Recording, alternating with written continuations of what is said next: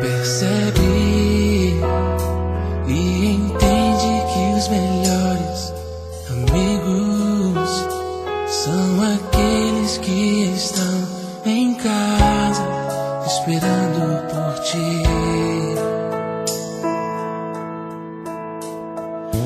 Acredita nos momentos mais difíceis da vida.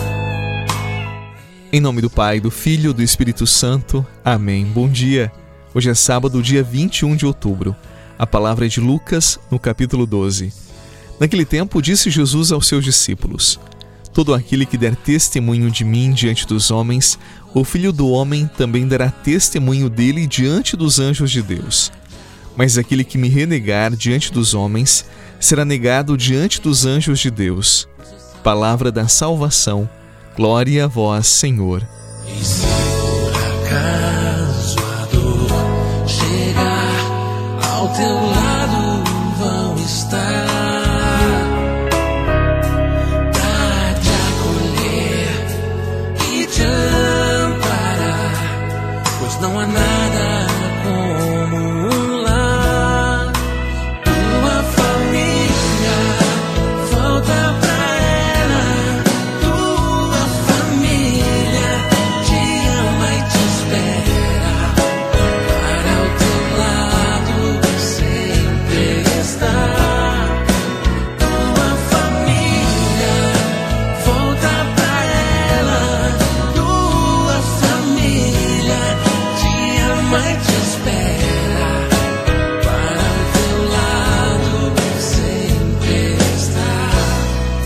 Os primeiros cristãos, desde o início da igreja, sofreram perseguição, inicialmente no próprio país, em Israel. Mais tarde, quando se espalharam para outras regiões, eles foram igualmente perseguidos com muita violência e também crueldade, por parte daqueles que não suportavam o evangelho. O próprio Jesus, anteriormente, havia advertido seus discípulos de que isso aconteceria, que por conta do testemunho de fidelidade e também de amor à verdade, os homens deste mundo matariam alguns daqueles discípulos. Infelizmente, isso de fato aconteceu.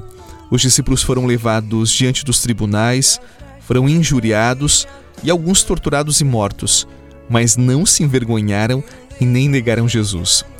Obviamente que perder alguém da comunidade por conta da perseguição era uma dor terrível para a comunidade cristã. Mas igualmente sofrido era quando alguém negava Jesus, negava sua fé para preservar a sua vida. Os cristãos se sentiam profundamente envergonhados e tristes com aquele que negava Jesus, com aquele que apostatava a fé, aquele que negava o Senhor.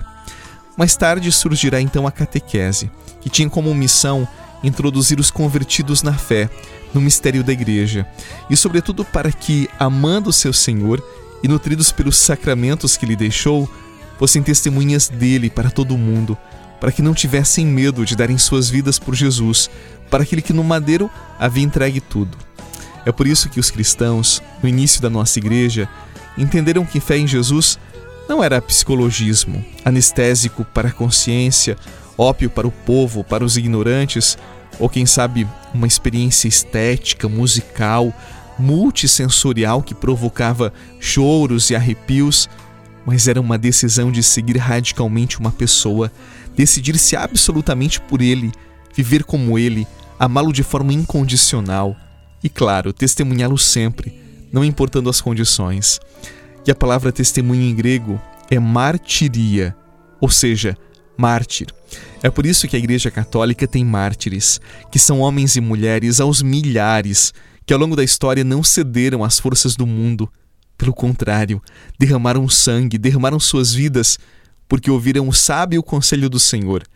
Todo aquele que der testemunho de mim diante dos homens, o Filho do Homem também dará testemunho dele diante dos anjos de Deus. Alguns poderão dizer: que tragédia tudo isto! Uma igreja que lembra dessas experiências de morte. Pois eu digo, eu me sinto orgulhoso e feliz de pertencer a uma igreja que tem santos e mártires.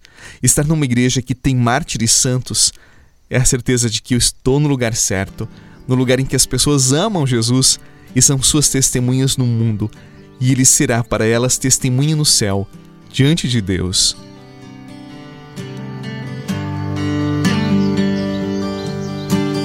vejo que não sou quem eu devo ser, mas por tua mão já não sou quem fui. Liberdade, amor em meu interior,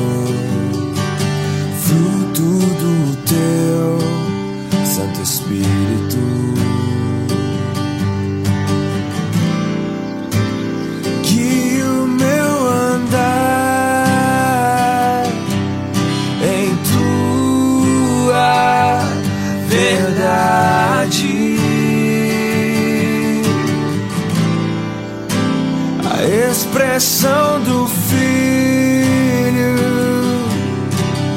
faz crescer. O céu é para aqueles que na terra não tiveram medo de viverem o Evangelho. Somente quem não se envergonha de Jesus nesta terra e vive o Evangelho poderá um dia estar diante de Deus. Afinal, o céu é também a experiência da inteireza, a experiência da inteireza de quem começa na terra vivendo o Evangelho todo e não algumas partes.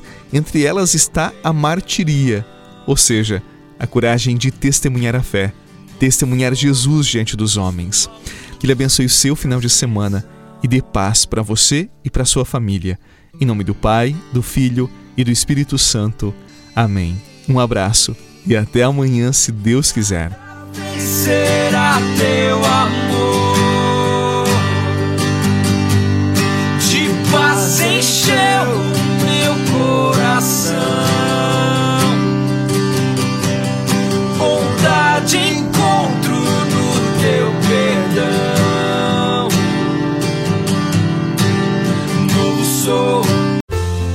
Você rezou com o Padre Eduardo Rocha, pároco da Catedral de Tubarão.